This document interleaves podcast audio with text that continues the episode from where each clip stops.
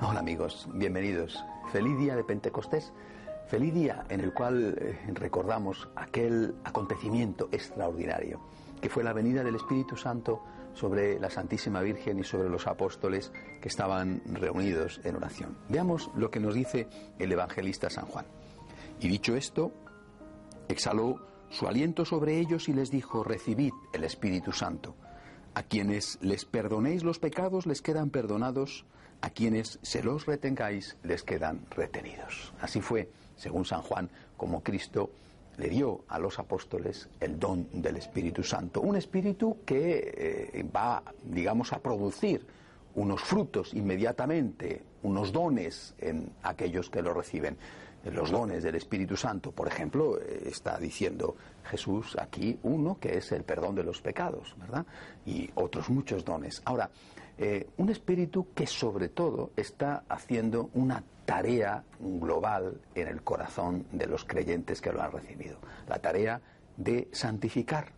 Cuando hablamos de Dios Padre, decimos que es el creador y ponemos un verbo detrás del el nombre, Dios creador. Dios es el que crea. ¿verdad? Cuando hablamos de Cristo decimos que es el redentor, ponemos una actuación. Cristo es el que redime. Cuando hablamos del Espíritu no decimos Espíritu santificador, decimos solamente Espíritu Santo, como si fuera un asunto que le concierne a Él solo. Creo que es un error tendríamos que decir eh, Dios Padre Creador del mundo, Dios Hijo Redentor del mundo, Dios Espíritu Santo Santificador del mundo. Suena un poco a redundancia y quizá por eso no lo decimos. Dios Espíritu Santificador del mundo. Creo que en Pentecostés eso fue lo que empezó a suceder. Dios Espíritu empezó a santificar al mundo. Y nosotros tenemos que creer en eso. Nosotros tenemos que creer que la santidad es posible. Nuestra propia santidad es posible. Resulta difícil de creer en eso, ¿verdad?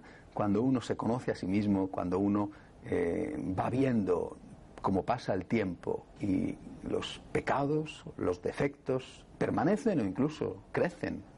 Resulta difícil creer que la santidad es posible para nosotros.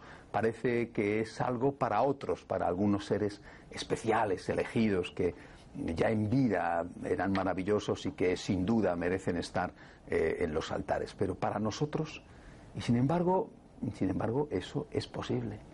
Por eso, en este día de Pentecostés, lo que nosotros tenemos que hacer es renovar nuestra fe en la gracia de Dios, en la fuerza de Dios, en el poder de Dios, para hacer el mayor de los milagros, más grande que resucitar a un muerto, más grande que curar a un leproso, más grande que devolverle la agilidad a un paralítico.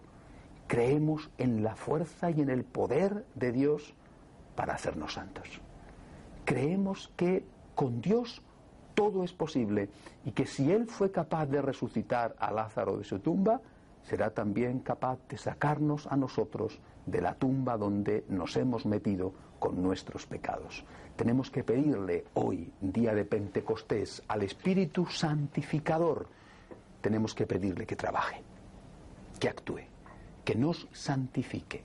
Espíritu santificador, perdóname mis pecados. No en vano, cuando Cristo da el Espíritu, inmediatamente lo une al perdón de los pecados. Espíritu santificador, sálvame. Espíritu santificador, sáname. Ayúdame a salir de mi tumba. Ayúdame a superar mis defectos.